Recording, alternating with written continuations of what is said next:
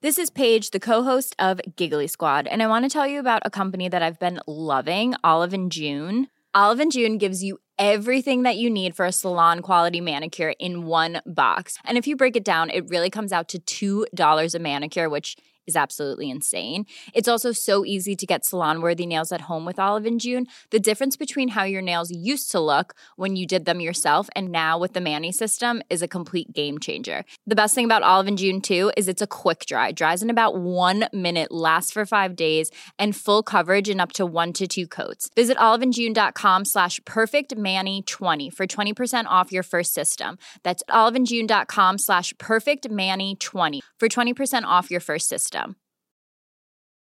Hey, I'm Ryan Reynolds. Recently, I asked Mint Mobile's legal team if big wireless companies are allowed to raise prices due to inflation. They said yes. And then when I asked if raising prices technically violates those onerous two year contracts, they said, What the f are you talking about, you insane Hollywood ass?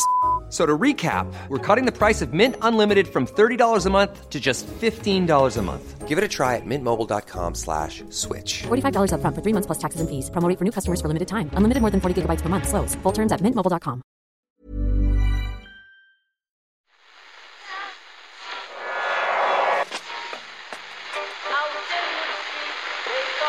What form is that? That's the second time it's gone off.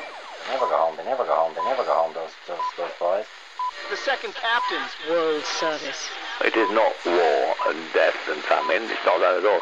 It's the opposite of that. It's to persuade us of the world outside of that. That's why sport's is important. Giles dépossédé du ballon pour Platini, peut-être le but. Ouais, une faute de Giles et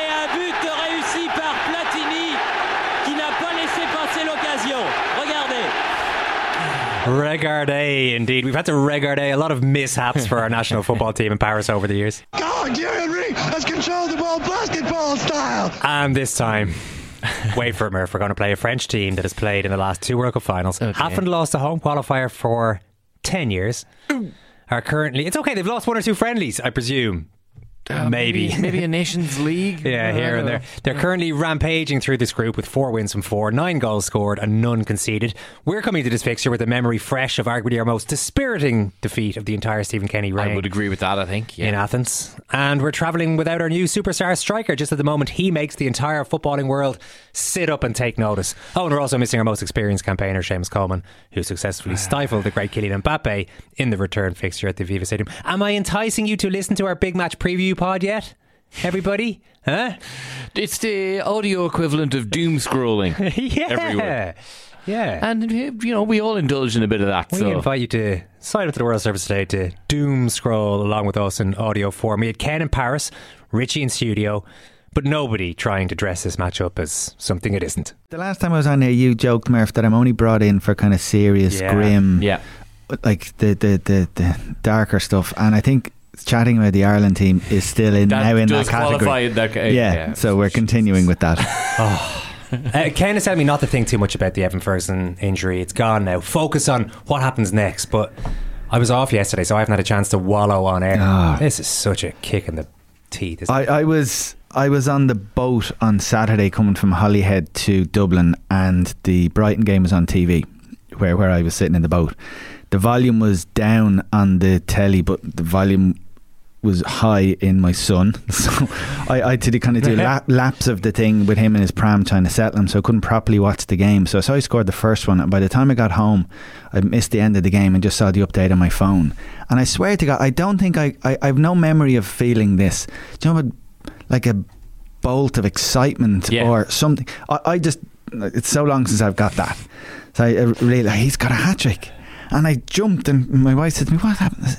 Evan Ferguson scored. Of course, she doesn't know who Evan Ferguson is, so it was completely lost on her. But it was like this thing of wow, this this is, and you can run as far and as high and as wide with your excitement with this one because yeah, he does look the real deal. because it, it's kind of a double excitement when Mm. it's uh, when it's a really young player doing excitement because you can revel in the moment and then you can revel you can throw it forward to 15 years of watching this guy. So it, it hits hmm. it hits twice when it's a teenager when it's an 18 year old doing something as brilliant as that. That's why it's so exciting. That's why it is one of the most thrilling things I've seen in Irish sport in years. What happened last Saturday? It is, and particularly in international football, how often have we said that sometimes it's just down to having a game changer? Mm. And does a team have the player? Them and Gareth Bale is the obvious example, but something like that, a team that's of not a tier one team, but they've somebody who's reliable in the big moments and consistent and a Champions League hero, and they'll deliver more than most.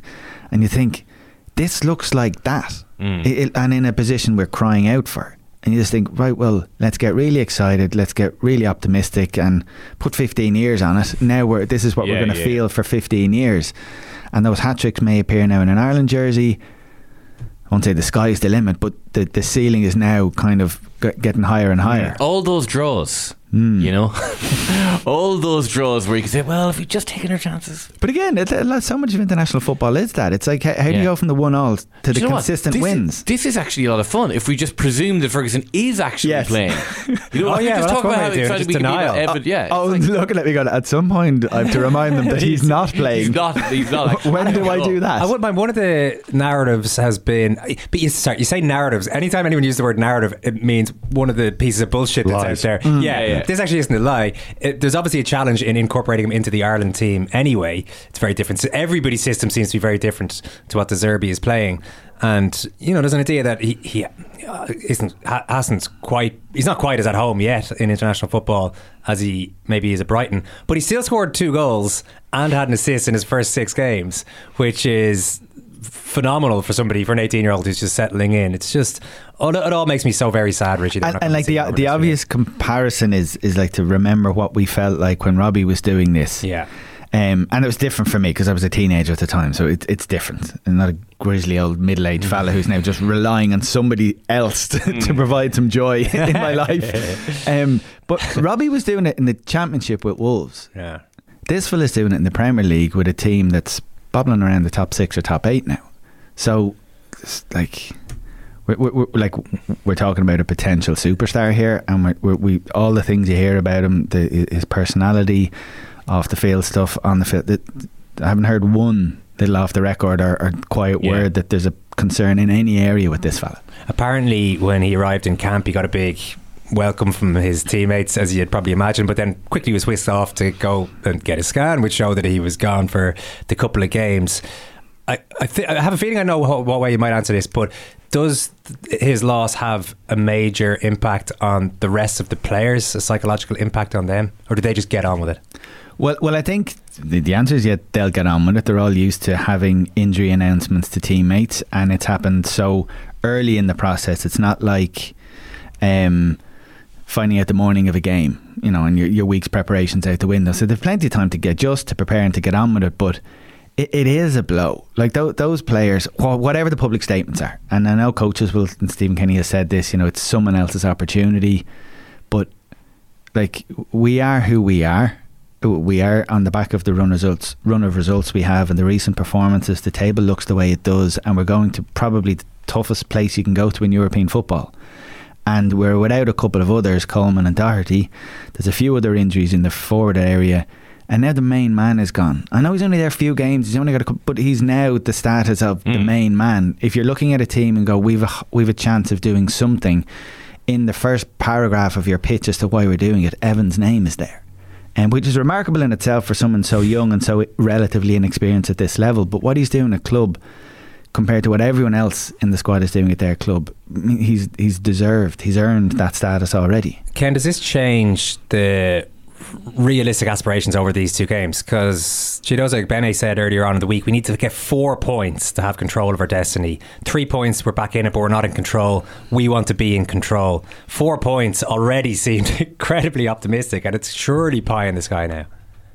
Well, four four points would be like the greatest international um, window ever double header we've we've ever played. Yeah, know, we we would go and uh, not lose to France. I'm I'm saying the most likely. Yes, you know, the the slightly more likely of the two, um, vanishingly unlikely situations, and then beat uh, the Netherlands. That's not like the Netherlands are an amazing team. You know, they're not they're not as good as France.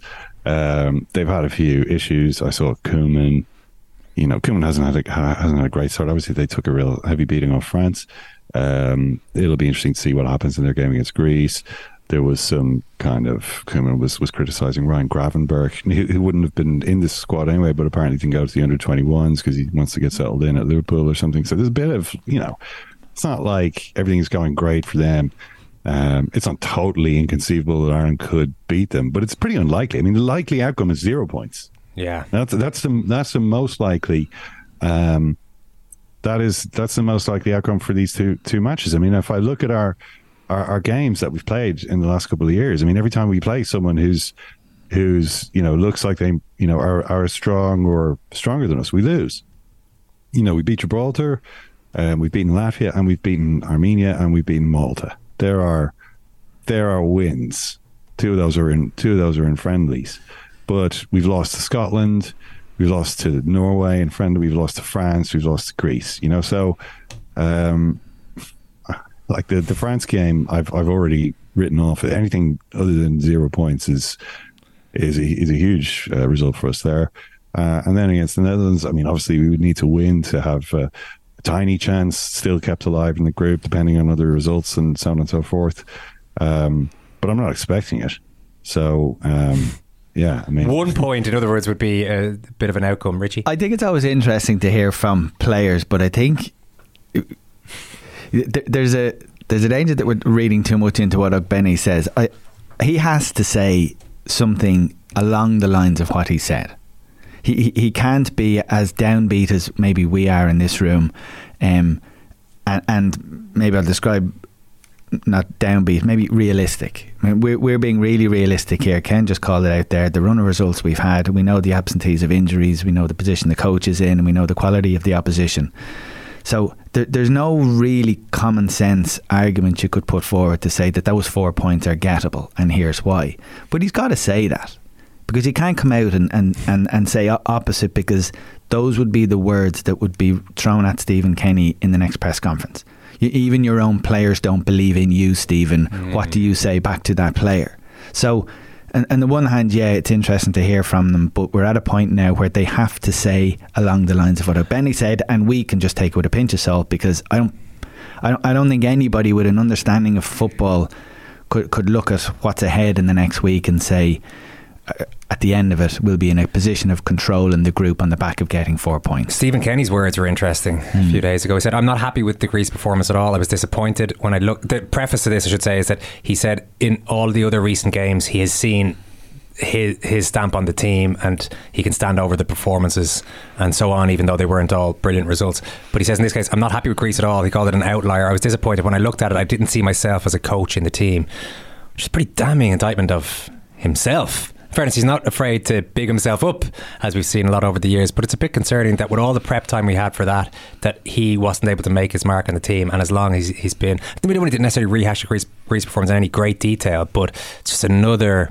it's just another downer coming into these games. Is, is that a criticism of the players? Is it? Is I didn't that, see myself as a coach in the team. Does that mean the players didn't follow my instructions? The players didn't heed the prep that we gave them. I, yeah. I, I, was missing from that performance, as in all the work I did. He did say he, he, did say I'm responsible for that as manager. Okay. Having said that, although we didn't play well, we could still have easily drawn the game. It's just I was just trying to find the rest of that quote for you there. Yeah, no, I mean I, I agree um, with your opinion of it. Like that like I don't know whether he intended to criticize himself, but that does sound critical Pretty of himself of because himself. you know if, you, if you're sort of saying, "Oh, I wasn't there," I mean, you could hear it as well. I was the missing ingredient. You know, if the players had thought to include my influence, then you know we would have got a much better result, which would obviously not be not, sound great from the players' point of view. But you know, if you're talking about like a manager who three years in faces, uh, you know, almost three years into his his time, and this is like the fourth. Uh, the fourth tournament, effectively, that Ireland have been fourth different tournament, and actually kind of four and a half because we were involved in that playoff against Slovakia, right? That was that was for a different tournament. So you've had this is the second full qualifying campaign that he's had. Uh, we've had two Nations League campaigns, and then we had that playoff that that that he had right at the beginning. Um, and in each of them, we've we've gone bang bang, like lost two games really early and kind of sunk without trace, you know. And this Greece game was such a huge game because it's like right, you know, we, we, were unlucky to be drawn in a group with like top, uh, you know, among the world's best teams in France and and to a slightly lesser extent the Netherlands. But you know, Greece are a team that we should be measuring our progress against, and they just absolutely wrecked us.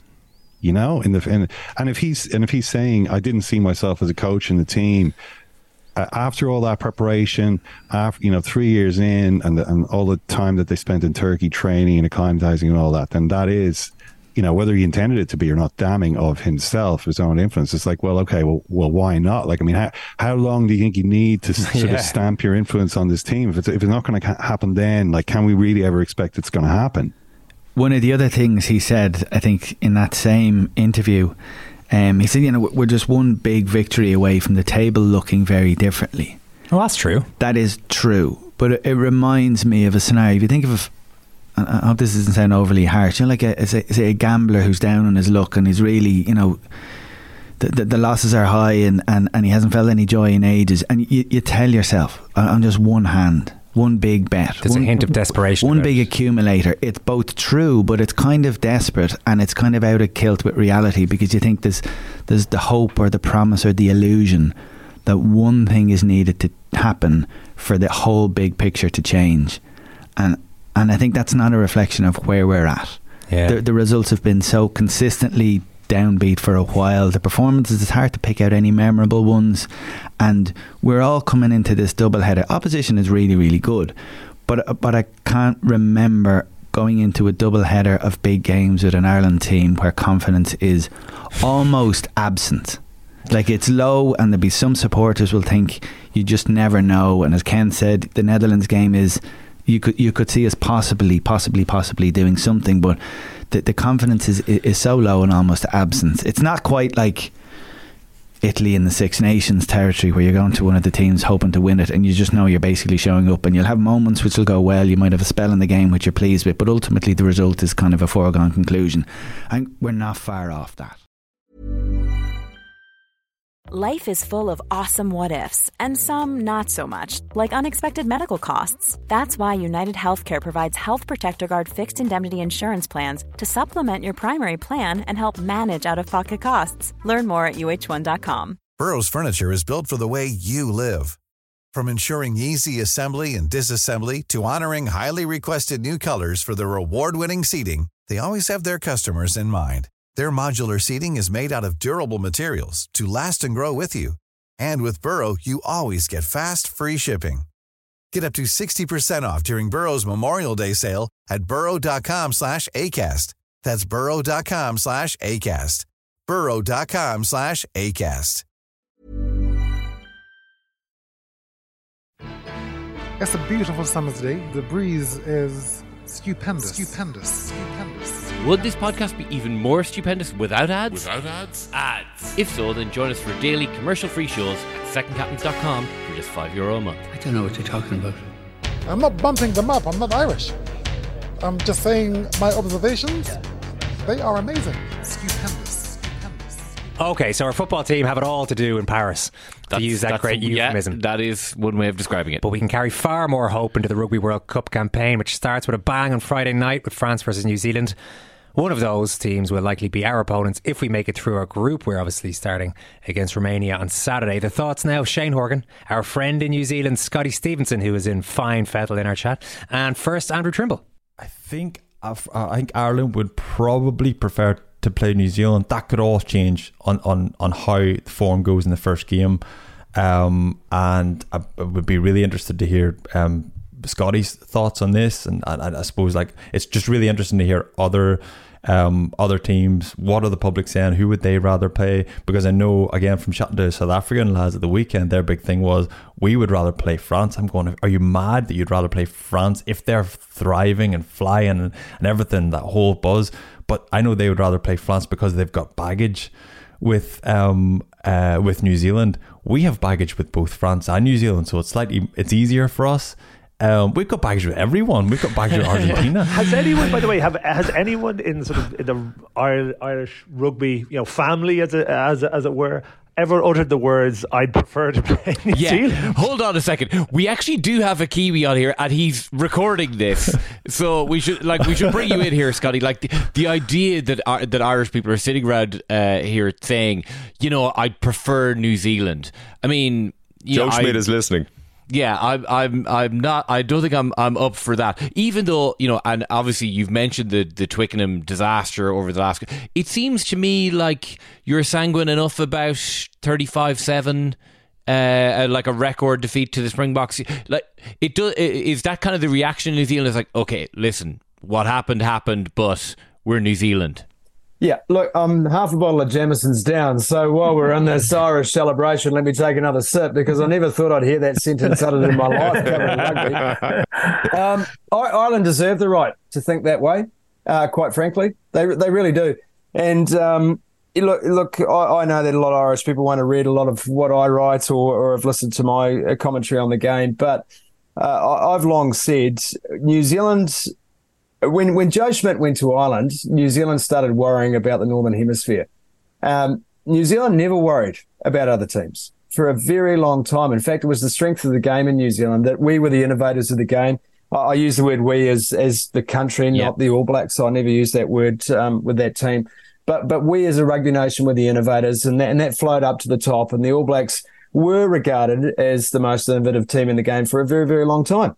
Something changed I was in Chicago when Ireland had that breakthrough victory. Something changed that day. Something changed in the way we saw the game and saw the threats. And New Zealand rugby, the organisation, became obsessed with the Northern Hemisphere, with being reactive instead of taking the lead.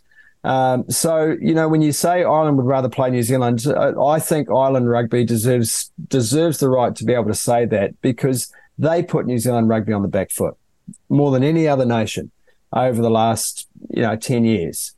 Ireland have done that. And through the coaching of Schmidt and latterly of, of uh, Andy Farrell, you know, it has still continued. When New Zealand have looked for coaches, they have looked for coaches with Northern Hemisphere experience. When they've looked for forwards coaches, they've looked for coaches who have got Northern Hemisphere experience. Greg Feek, a prime example with the current All Black setup. Um, you know, so Ireland have been the the boogeyman under the bed for the All Blacks since that Chicago victory. Well, um, you still you still kicked the crap out of us in the World Cup quarterfinal four years ago, though. Yeah, you look, know, and and yeah, and that's very true. And and I was going to make the point where you know you you use the word scar tissue in your email to me, Simon. And look, I, I uh, Simon used the word scar tissue in his email to me, Murph, and um, maybe there is a little bit of scar tissue, but but as the boys mentioned earlier on in this chat uh, that comes down to World Cup history. And, and I stand by my assessment of this Irish squad. I think the experience is cumulative. Um, the, the ability to withstand campaign rugby is cumulative. And, and this Irish team's in a good place. Uh, if New Zealand had the choice, uh, who would they rather play in a quarterfinal? I guarantee they'd say Ireland. I guarantee. Mm. And so we, we reached this quite this moment of irony where both both sides would prefer to play each other in that first knockout game of Rugby World Cup. And what a what a crazy and weird and wonderful place to find ourselves. Can we move on to our group, uh, Shane, and the fact that we have South Africa, obviously Scotland, Tonga, and you mentioned sort of the way the group goes. You don't like the cadence of it. We've been getting a lot of emails this week that sort of talk about us winning a World Cup or whether or not we'll win a World Cup and then you just boil it back to this group and the reality of just getting out of it is is the biggest challenge we've had in a group i think since you guys in 07 when argentina and france were in it. And that this actually could come down to points difference. Like we, we, look at this Romania game as a as a nothing game, which it is in one way. But Ireland, Scotland, and South Africa could easily win one game each. Tonga could easily take one off us or Scotland. I can't for some reason see them beating South Africa. But there's lots that can go on in this World Cup or in this group, and points difference could be an issue. And this talk of us like gaming out the group and maybe playing a second team against South Africa, it's all nonsense. Like get out of the group and then think about France and New Zealand. Well, I don't think. Listen, the idea of of um, putting a second team against South Africa is is ridiculous, and it's not something that would be sort of contemplated, nor should it be contemplated. Um, things get a little bit trickier at the start of the competition on, on how to approach those those first games. I think you want to get overly obsessed with with points difference, but it may very easily be a factor. I don't think. I think you know Tonga probably have a you know they, they have a, a role to play in this pool if that isn't too condescending but I don't think that they'll be you know I, I think Ireland will beat them and if Ireland don't beat them you know we're going to be sitting here having a very very different conversation. It's really ca- uh, you know catastrophic World Cup. Um, and I don't think I think you know Scotland will beat them as well. Now it what becomes interesting is sort of point difference with those those three teams, um, Scotland, South Africa, and um, and Ireland. So listen, we you know how how we kind of envisaged or how you know traditionally you would see this game um, um, playing out is that you know um, you know both Ireland and, and South Africa beat Scotland, and then you know whoever w- you know wins that game um, between the two goes out at the top, but you know that is a very sort of you know straightforward, simplistic uh, way of looking at it. And you know, as I said at the top of the show, Scotland could not be in a better position uh, than they are going into this World Cup. You know, and we also know the type of team that Scotland are. They need that um, sort of uh, lead in. And I know uh, Trim said the leading games mean warm up games mean nothing. Generally, they don't. But actually, if you have a disaster, they do mean something. And remember, Ireland versus England four years ago, it kind of that was Ireland gone. Uh, the same with us in, in 2007, Bayonne and, and the game against Italy was kind of was almost over before we before we started. Um, and I would say of all the other sort of teams, Scotland are the ones that were are most buoyed by you know what was is not not a, certainly not perfect, but a very you know um, successful uh, lead in and you know, my concerns about this group, um, particularly, are the way Scotland play can have you know real success against both sides. You know, if you look at the way South Africa defend and they're massive up and in, um, that won't that won't scare Scotland in the way it scares many teams because Scotland. As in, South, sorry, South sorry. Africa, just to simplify it, put pressure on the pass and say, if you can get it out wide, yeah. so be it. But we're going to put so much pressure on your skills. That's it. That we hope that'll work. We, Whereas Finn Russell is like, yeah, yes, on, bring it on. He because the yeah. way Finn Finn Russell is a scanner, so he's actually not looking at the guy who's running at him. He's looking at the guy two zones out and where he is, and he has the passing range, best passing range of of, of any ten in the world. So. Um, that sort of means that Scotland have a genuine opportunity to beat South Africa. Of course, there is an, there is potential for South Africa to steamroll Scotland if they don't actually get into it. You know that they can actually just dominate them, and, and then it doesn't really. There's not a conversation about what Finn Russell can do. But I don't see that happening in its entirety. And then you think Ireland versus Scotland, and you look at cast your mind back to that game in Murrayfield in the Six Nations.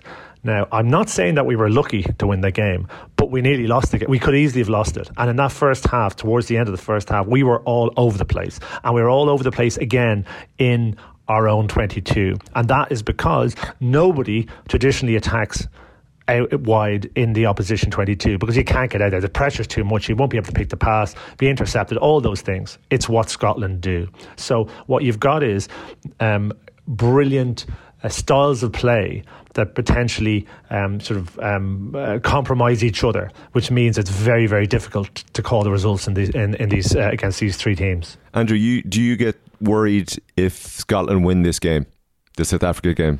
Oh yeah, yeah. It just yeah, it does. It disrupts everything. That now now Scotland they've they've flexed their muscles plenty of times over the last number of years and they've always disappointed. They've always done done well, a couple of big games against England and they've always they've always mucked it up. I think they could pick up one win uh, uh in between their two games against South Africa and Ireland. Mm-hmm. I don't think they can pick up two wins. Well, one is enough. I don't maybe. think one's enough. Yeah, but if I mean, uh, then that says if they beat South Africa, then we'll definitely beat them. we should be, we should be grand now. one other point I would make though, I think. Um, I, I love watching Scotland play. I love the style of rugby they play. I love the confidence that Finn Russell puts in his outside backs and he just wings the ball, puts the ball into their hands. As I was going to say, puts the ball into their hands early, but it's a long passing game, and that is exactly the opportunity that an aggressive South African defence will just take that. That's an invite to Canan Moodie, um, to Mapimpi, to these guys. They're going to go, they're going to get man and ball if they tip it on, um, South Africa are so, so good. And we saw an extreme version of this against the All Blacks. They gamble, they put themselves in passing channels. They even if they don't quite make it, they gamble and then they scramble. And the guys on the inside, they just corner flag. And even if you feel like you've outsmarted them, you've got to the edge, you've tipped on two incredible worldy passes, they still hunt you down. They go after you in the corner, they get back, and then they come off the line again. And you have to gamble in attack and uh, you basically have to execute time and time again to break down this South African defence. And I think that's really difficult. because of the long passing that Finn Russell, as you say, Shaggy, it can be all or nothing, and it will be all or nothing. You could see them um, capitalizing on this, but you can also see them getting hammered by that South Africa if they're on the wrong end of some of those defensive reads. I think Ireland's attack, if it's correct, and the, to the point I made earlier on, Ireland haven't got anywhere near the same sort of skill execution and crisp passing and ability to find holes that they did against France in the Six Nations the last time we saw this. If Ireland can create those sorts of opportunities, and execute, it's the short passing game.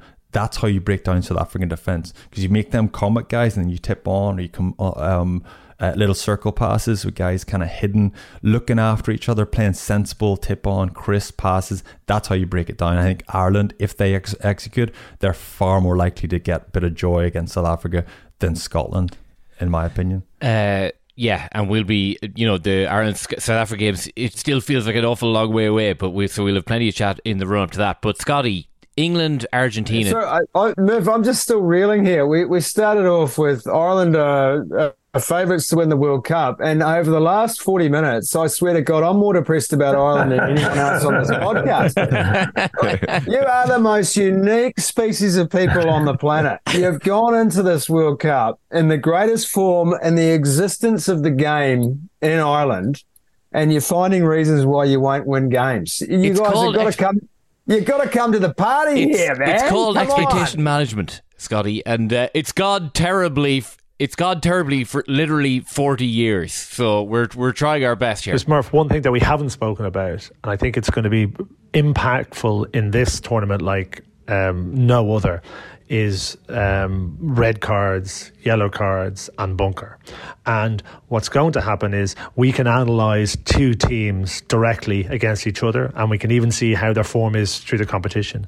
But someone makes a rash decision or a, a, hit slips up on a head and it's a red card, or maybe it's a red card with a ban for a couple of matches, and that changes the whole dynamic of the way teams play. And if that happens, there is a huge number of teams that can beat each other in, in this tournament. And, and you know who's got the best discipline in the world over the last two, three years? Ireland? Ireland. Searing statistical analysis from Simon Statman Hick there at the end. Scotty Stevenson was less about the numbers. He was more bringing the vibes to that conversation. Yeah, he was. Uh, but what a vibe he brought. He really did. Yeah, no, he was. Um, he I was started that on by saying that Opta had run 10 million version iterations of the Rugby World Cup through a, a supercomputer. Yeah. And the numbers were duly crunched. And Ireland were deemed to be the most likely winners. Yeah, with something like a twenty point seven percent chance, which was 0.1 of a percent chance more than say France, which is 0.1 of a percent chance more than South Africa, and 0.1 of so it's all pretty tight. it's punched at the top. computer.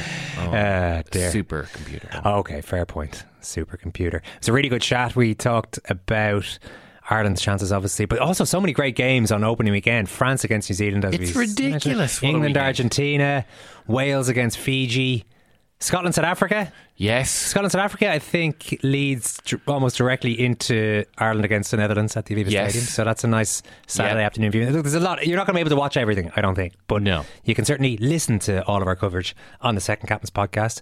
Look, there's no minimum contract. So, you know, why not sign up now? If you're if you're backing Ireland to go far in the World Cup, sign up now, see how we're doing at the end of September, and maybe And take it from there. your continued subscription from that point. We've also got a post match France versus Ireland football podcast. Who knows what might happen in that fixture on Thursday night? You can sign up Fair now. idea, but who knows? Uh, Oh, listen. Une faute Maybe it'll be uh, faulted to Mbappe. I mean, no one expected John, Johnny Giles to dawdle in possession 20 yards from he his own didn't goal. dawdle. John Giles was quick to point out in a Well, Magill interview around that time that he did not dawdle. He was put under. Listen, he didn't throw his teammates under the bus either. It just wasn't fault to Giles, according to Giles. Giles. If you were to, you know, contextualize the whole thing correctly. Sign up now at secondcaptains.com. The cost is only five euro a week plus a little bit of VAT. Five euro a month? Five euro a month. What am I talking about? Five euro a week could be a great deal, Owen, but Uh, that's not the deal we're offering. No, it's an even better. It's five euro a month. In fact, it's a four, Four times, a better deal, than give that. or take, yes. Yeah, would it be even better again? Yeah. So it depends whereabouts in the world you're living in. The little bit of VAT there. But either way, Murph, it's, as you say, outstanding value. You also won't hear any ads if you listen to the version of the podcast that our members get. And there is no minimum contract beyond the first month. Have I said that already? Well, I'm bloody saying it again. Why don't you have a nice tall glass of shut up juice? Fair, Conan. That's fair. This- haven't I have been a rambling a little. The Second Captain's podcast is part of the the Acast Creator Network. Owen my friend. That might mean, you know, aiming for utopia, and it might mean being a little bit stupid. But that is the way I am. That reminds me. Yeah, do actually, Owen. You might as well say it. I mean, we thought it was over, but it ain't over. Listen, this I'm going to just keep on promoting. Our Yeah, Simon's going to fade you out eventually. programs. But yeah, I know. I'll probably fade it out by this stage. Ra- our final radio show of the series this summer on Second Captain Saturday is happening this Saturday, one o'clock, RTÉ Radio One, with the great actor Michael Sheen, who plays Brian Clough in The Damned United, was also a damn fine footballer in his youth, by all accounts. And there are a lot more sporting bona fides there for Michael Sheen that we'll be getting into. So that's on radio, or RTÉ Radio 1 on Saturday, at 1 o'clock, or you can podcast that wherever you get your podcasts. Okay, that's a lot of promoting I've been doing. Might as well just let you get on with your business. Take care.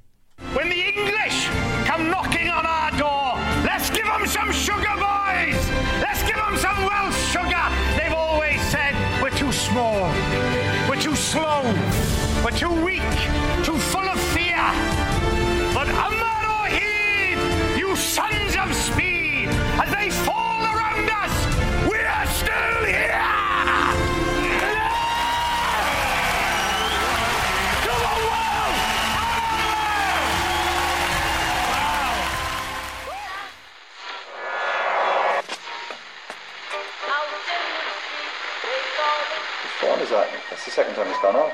They never go home. They never go home. They never go home. Those those those boys. The second captain's World Service. It is not war and death and famine. It's not that at all. It's the opposite of that. It's to persuade us of the world outside of that. That's why sport's is important.